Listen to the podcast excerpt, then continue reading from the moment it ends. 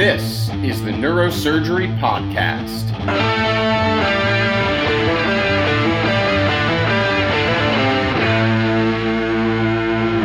Welcome back to the Neurosurgery Podcast. Today, I am just tickled pink to be joined by Dr. David Wright. Dr. Wright, I met a few weeks ago here in the city of Chicago at the University of Chicago's first annual Neurotrauma Symposium, where Dr. Wright was an attendee, a speaker, a panelist, and interestingly, for the listeners of the show, Dr. Wright is an emergency room physician. As you'll hear, um, Dr. Wright has done a lot of work in some large network clinical trials relevant to neurosurgeons and neurotrauma. But as soon as I saw him on the panel, I just I ran up and I grabbed him and invited him on the show because I thought how interesting could it be to talk with someone outside of our field about how painful it can be to deal with us in the emergency room. Uh, so, Dr. Wright, uh, he is the chair of emergency medicine at Emory University in Atlanta, a program near and dear to our heart. We've had Dr. Barrow on a few times on the show. He's a great friend of the program, um, but very excited to drill into this topic today. Dr. Wright, welcome to the show for our listeners. Uh, say hello and let us know how you wound up with this job. Uh, somewhat sounds like an interview for uh, for a job, but um, yeah. well, I I, I started uh, in uh, in high school. Uh, before high school, um, my mother was ill with breast cancer, and um, and almost lost her uh, at the age of twelve. Oh wow! And uh, so I think that set me on a course towards uh, science or medicine, and and so um, you know at the time I was just really mad at breast cancer and wanted to figure out a way to to to solve it. Um, so wasn't wasn't clear that medicine was what I was going to go in, but um, I, I, got a job at a local hospital as an orderly. a lot of you uh, in medicine won't know what an orderly is, but uh, that essentially is someone who cleans bedpans um, and does whatever the nurse tells you to do. Uh, it was not a very glorious or glorified job, but uh, it was a job, and it um, exposed me to um, medicine uh, in in many ways, um, both uh, the empathy and the care for the individual patients, um, but also the really tough sides of it. Uh, so uh, from that point forward, I, I, wanted to go into medicine, and I uh, uh, went did pre med at Samford University, and then um, went did a year of research as a Howard Hughes Fellow before I went into um, the University of Alabama at Birmingham Medical School, UAB, as we call it, mm-hmm. uh, and uh, four four years there. Um, interestingly, at that program, um, surgery was probably the area that I was most interested in going in. Uh, but I did a rotation in a small um, town that uh, my brother-in-law was a family practice doc in, and um, at the time, the family practice doctors did almost everything, including some of them uh, did C sections. Um, wow. And uh, they covered the emergency department in this small hospital. And um, it was working in that emergency department, not having any idea what was about to back up to your doors uh, when you heard the ambulances coming, and not having a whole lot of backup behind you. It was really just you in a small hospital the surgeon was in bed. You'd have to call him in if you needed him. Um, there was really no one else there to support you. Uh, but there was an incredible thrill to that that just sort of bit me, and that's when I decided, okay, I want to do I want to do this, whatever this is. Uh, we didn't have an emergency medicine program at UAB when when I decided to go into emergency medicine, and there were only four or five programs in the country that were um, that were considered um, of of high quality, and so uh, that was that was sort of what led me into that. Um, yeah, so so maybe um, if we could take a moment because I'm a history nut and especially medical history, not just the science of it, but just the way things naturally develop, even the contemporary era, and in particular the development of specialties and subspecialties. So maybe for some of our younger listeners who might be in college or in medical school now, talk a little bit about that scenario you're describing where before it was the emergency department when it was just the emergency room and yeah. who was working there were there specialists that only worked in the emergency room or i know that there was a period in america where it was just you know the internal medicine docs or whoever was around would pick up shifts and, and cover it. Talk about the roots of emergency medicine in this country um, before you know the the fully formed, fully fledged specialty it is today. Yeah, it, it wasn't that long ago, frankly. Yeah. Um, 1972 was the first program, uh, the first training program. That was the University of Cincinnati, and um, you know w- what led to this was a lot of uh, the the Vietnam War and wars before that, where uh, organized, um, very well trained individuals focused on the acute first hour, now called the golden hour, um, of care for patients, um, and that um, in previous days, really the emergency room, as it was called at the time, and we still call it emergency room, um, was a place where your primary care physician would meet you if you were sick, and they would make a decision on whether they needed to admit you or not. Um, yeah. And uh, occasionally, a specialist would come in and see you in that emergency in that emergency room, and in literally, it was usually one or two rooms. Um, so it was not until the development of emergency departments um, and emergency medicine as a field that the area obviously grew quite a bit. The training grew uh, quite a bit. But the the other point of that is there was a national call because um, people were not doing well when they had acute unscheduled care, um, and th- there was really nowhere for them to turn. And they would go to the hospital, they would meet a physician there, but these physicians weren't trained uh, to take care of uh, cardiac arrest or acute trauma or any of these other things. And it was really um, that realization and the understanding of of how uh, systems for healthcare and systems for emergency care developed out of the uh, out of the wars uh, that had come prior, uh, and the in, incredible number of lives that they were able to save uh, when they concentrated um, intense care early on uh, in in injury and and even in uh, disease deterioration. Um, in emergency medicine, a lot of people, um, and I'll use a word, poo pooed it because it wasn't based on an organ. It's not the brain. You know, neurosurgeons have the brain, cardiologists have the heart, uh, liver doctors have the liver, GI doctors have GI. So there was no organ system to frame the science around.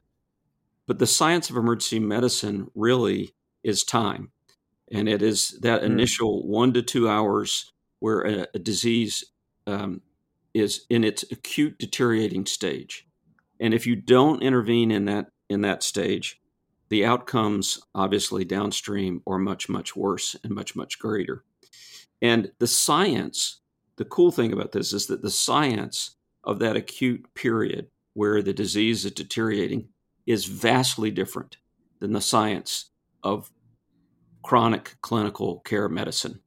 So, take stroke for exa- example. The science of stroke and the treatments that we use now to intervene for stroke, those were all developed because emergency medicine existed. Yes, they were collaborations with neurology, neurosurgery, um, and other disciplines, but the uh, ability to intercede very early in the course of that uh, of that disease um, is what made the positive outcomes in clinical trials. Because had you not intervened early, we wouldn't have any positive trials. So um, mm. That science is very different. The pathophysiology is different. Um, how you manage it is different than a chronic disease. How you manage a hypertensive emergency is far different than how you manage hypertension how you manage someone who's in cardiac arrest is far different than how you manage any other cardiovascular uh, disease. And there was really no knowledge or very limited knowledge around that because people usually didn't make it to the hospital. And if they did, there wasn't a team of people to help um, keep them alive uh, until they could move to the next step. You know, that's really fascinating. And I, I think if, uh, if the power grid went down and this conversation ended right now, I would take away that nugget of wisdom right there that in emergency medicine, your specialty is time. Uh, that's very well put. But it, you know, in discussing that, you bring up the issue of stroke, and you you started to rub elbows with the the neurosurgery of it all here. So I am very curious because uh, for many of our listeners, Dr. Wright, who may not know of, of you because they're within the field of neurosurgery, uh, you've been very active specifically within neurological emergencies. You've done work in the setting of concussion, you've done work in the setting of more severe TBI. Um, you're, you're part of the major trial networks around the country for that. Um, and, and I wonder what sparked that interest for you in the neurological emergencies within emergency medicine. Well, the brain, I think the brain is interesting. Um, to me, it's the last frontier when it comes to medicine. and um, I, I, probably, um, you know, um, uh, march uh, side by side with neurosurgeons and neurologists when it comes to that. Uh, it's it's just a fascinating, fascinating um, construct by God. It's just incredible. Um, and so you know, that's you know obviously that's that's one thing. Uh, the other was um, uh, circuitous. Uh, it was uh, I started my first faculty position uh, in emergency medicine at Emory University after coming out of my training at the University of Cincinnati, and um, I was actually recruited as a researcher. I had done a number of years of research prior to that uh, and had a number of publications. So in emergency medicine, when you had a number of publications, everybody um, looked at you as if you were the researcher. So um, you know, again, it's it was early. It's early in the field. Not a lot of publications uh, uh, were out. And you remember, you're talking to an old man here. So when I say um, when I started, that was 30 years ago. Um, so the specialty really was young then, uh, and there really were only you know a few really great centers uh, for training. But when I came to Emory, uh, I ran into a gentleman by the name of Don Stein as I was uh, looking at what my research focus was going to be coming out of residency. And uh, frankly, I, I thought I was going to study wound healing uh, because that was, I had all of my basic science work had been in hmm. molecular and cell biology, and I had stud- studied extracellular matrices um, and what really got me hooked into research was uh, discovering the uh, the protein that uh, is in Marfan syndrome, and taking the first electron microscopy pictures of it uh, that had ever been seen. And so it was like landing on the moon. Being the first person to ever lay eyes on that structure was uh, thrilling. So that got me set off into into doing research. Um, but when I met Don Stein, he kept telling me about this um, the story around progesterone and um, how his female animals were doing better than his male animals after an injury, and that they were pursuing why that was the case, and they thought it was due to progesterone, and um, and um, part of the eloquent way they studied that was looking at uh, rats when they were pseudo pregnant and uh, showed that yes, indeed, when progesterone was really high, that they even uh, did better, so had even better outcomes. And so that you know got me really curious obviously with my basic science background uh, but also working in one of the busiest trauma centers in the country it was um, you know trying to tell family that um, there really is nothing that we can do for their their family or their loved one after a head injury um, and we would just have to wait and see and it was kind of like the way we used to treat stroke right where we really didn't have anything to offer them. They just sort of sat in the corner, and we would say, "Well, we'll see how they move in one to two weeks." Um, so that clinical experience of seeing devastation related to traumatic brain injury and how common it was, it was just incredible.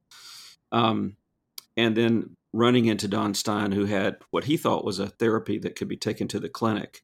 And he was a PhD, so he couldn't bring it into the clinic but as an MD, I had the um, the fortune uh, and the ability to to work with him and a lot of very smart people to write the first clinical trial in um, uh, for the use of or testing uh, the use of progesterone for traumatic brain injury, and that was Protect One. So that was the first one that we did.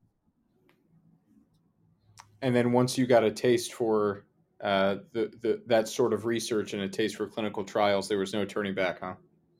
Well, I was, um, if, if, you're referring to interaction with neurosurgery, I was forced into the room. forced in, um, exactly. If I wanted, if I wanted to do traumatic brain injury research in the clinical space, um, I had to get along with neurosurgery because um, it's uh, it, it's in your wheelhouse. It's it's your domain. Yeah. Um, well, let, and, let's talk about getting along with neurosurgery a little bit. And and as I alluded to at the beginning of this conversation, uh, we have uh, neurosurgeons and affiliated professionals, but predominantly neurosurgeons who listen to this show of various levels of seniority, as as you could say, people with an interest in college or medical school, people within residency, fellowship, uh, and all the way up the chain of seniority among attending. So the relationship between emergency department physicians and neurosurgeons, I would guess, varies wildly depending on which level of training the two interacting individuals are because um, we could say with a laugh sometimes there's friction at two in the morning when residents uh, are talking to other residents who are all on call.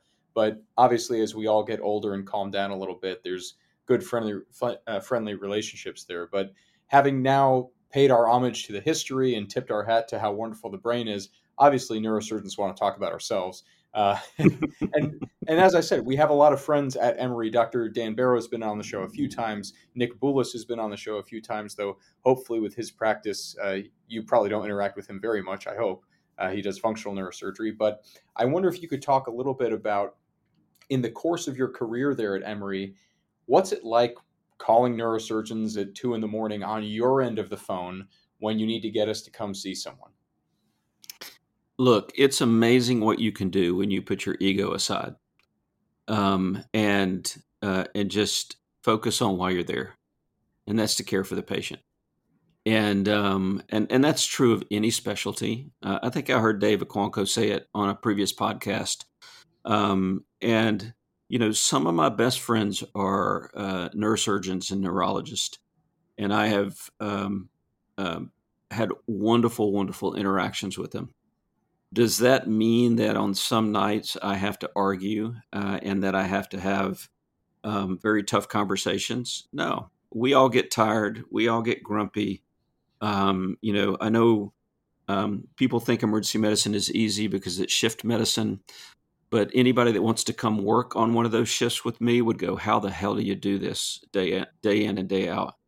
Uh, because it is nonstop firebrand work and uh, and you don't get a break to go to the cafeteria. You don't get to do, you know, it's there's no moments of rest. It's one patient after another continuously coming in, um, and so yeah, we all get tired, and um, and we, you know, sometimes our specialists, and this is not neurosurgeons uh, alone. This is every specialist want us to know a little bit more than sometimes we know.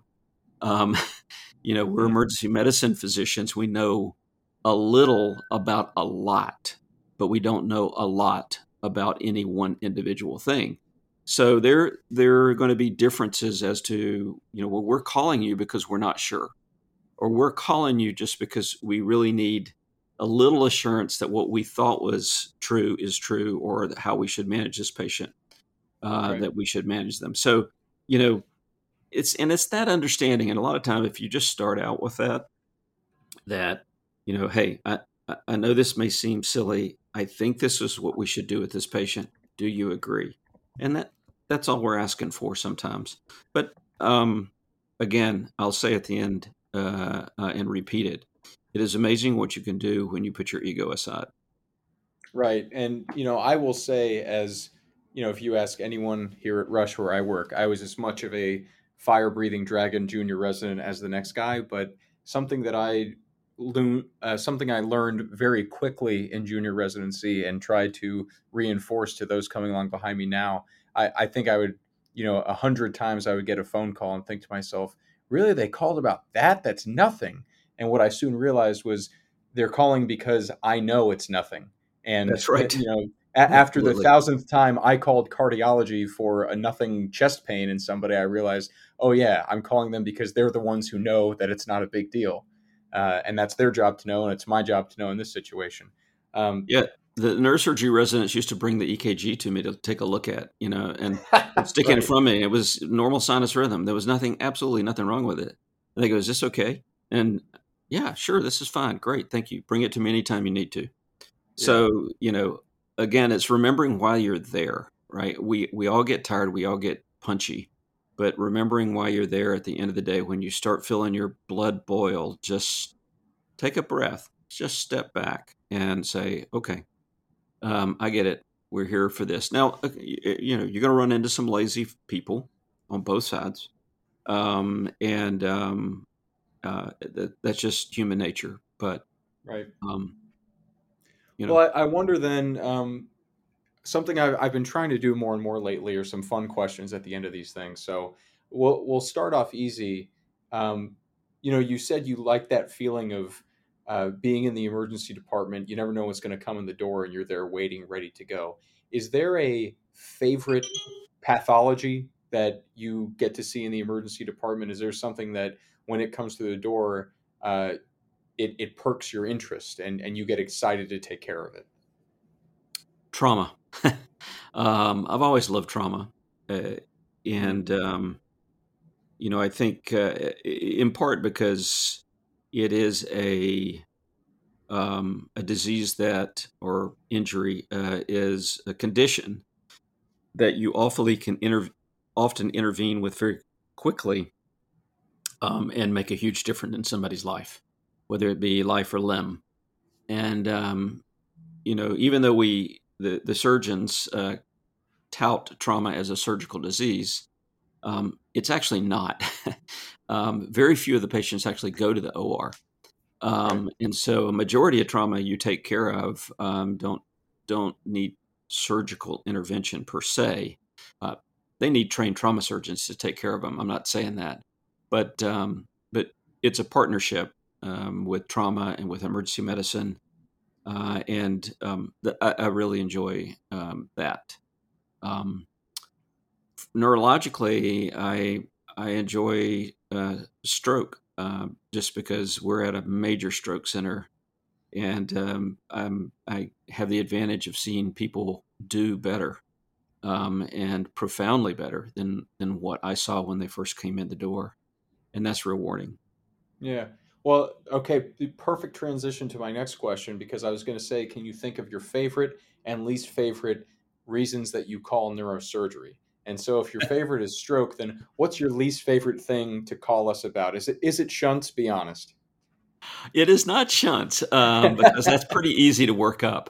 Um, yeah. I would say cauda equina is probably oh, uh, yes. probably the worst. It's you know it's that back pain in somebody that's had back pain forever, or or at least you know days, weeks. They've probably yeah. seen a neurosurgeon or an orthopedist, and they come in and they're a little bit weaker, and I'm like, holy crap, because it's a 12 hour slodge, right? Trying to get a an MRI, trying to get somebody to come down and see them you know, are they really weaker? Are they not really weaker? It, it's just it's just difficult.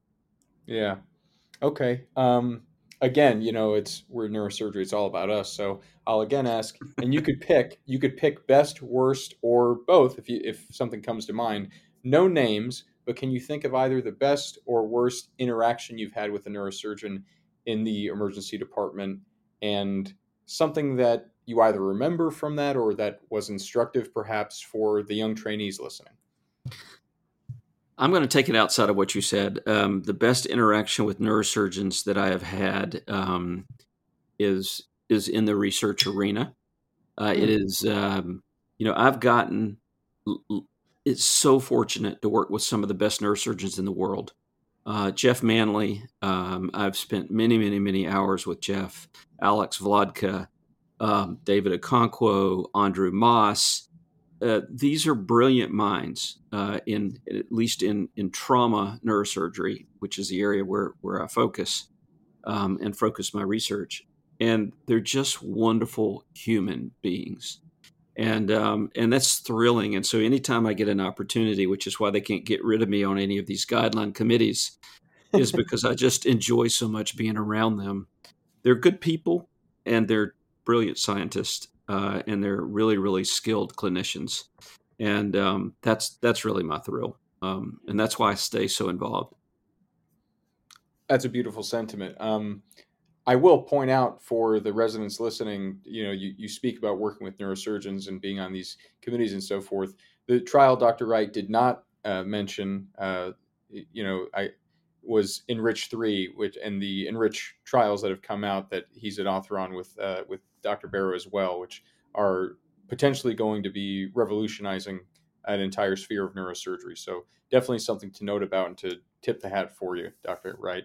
Um, I will also say uh, another honor, perhaps a dubious honor you have, is that you are the first emergency medicine physician on this podcast.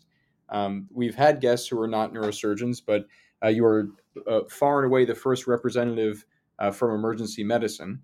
And so I wonder uh, if you could speak to the medical students listening now um, I won't say make a pitch for emergency medicine because I'm a neurosurgeon and this is my show and everyone should want to be a neurosurgeon.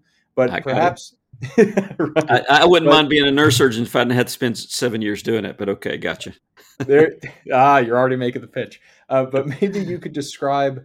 Uh, to be fair, we'll do both sides of the coin, and I'm actually I'm genuinely curious about your answer for this because you bring uh, a very legitimate perspective to this issue, lots of experience. You run your department at a very prominent institution. If you're speaking to a medical student, what would you say are what kind of person is best suited for emergency medicine? And on the flip side, who would you say this is not for you? What kind of qualities in a person do you, you would you discourage them from pursuing emergency medicine? Um, that's a great question. Uh, I think um, there's a lot to unpack there, but I'll keep it simple. Uh, if you want to be the physician, uh, the utility physician, that no matter where you are, uh, when people look around, if something's happening and they go, which doctor would you want with you, um, no matter where you are? Um, mm-hmm. It would probably be an emergency doc, right? Because um, it's somebody you want who knows how to respond uh, with very oftentimes little tools, little history, um, and um, stabilize you, you know, for the experts. Um, so um, that's you know that's the thing that um, it's it's really thrilling, but I think for people who uh, get very anxious about uh, being in a condition like that, I would probably say you, you might want to do internal medicine or uh, or something that's not quite so uh, fast, where you have time to sit and think. Um, but um, emergency medicine is n- not for the faint-hearted, and um, it requires you to think on your feet. Uh, it requires you to act without full sets of information. Sometimes for the for the worse, sometimes for the better. Um, and uh, and so that's um, that's usually how I couch it when I'm talking to uh, emergency medicine uh, wannabes. Um, we're not George Clooney, but you know, um, we um, we uh, some of what they did was was was uh, was like emergency medicine and fun. well said. Uh, well, Dr. Wright, again, thank you for your time coming on the show uh, that that was very enjoyable for me, uh, especially unpacking the history of the development of emergency medicine as a specialty and charting your progress in your career, um, kind of organically finding yourself here so frequently working with us, obviously in the hospital, but also outside the hospital on the various uh, committees and, and clinical trials that you participate in with the neurosurgical community. So thank you for everything that you've done and continue to do, and in particular for joining us on the Neurosurgery Podcast. Thank you, JP. It was a delight. Disclaimer time. The opinions and ideas expressed in this show are solely those of myself, Dr. Wang, and our guests. They do not represent the opinions of any professional institution or organization. This show is for entertainment purposes only and does not constitute the giving of medical or legal advice.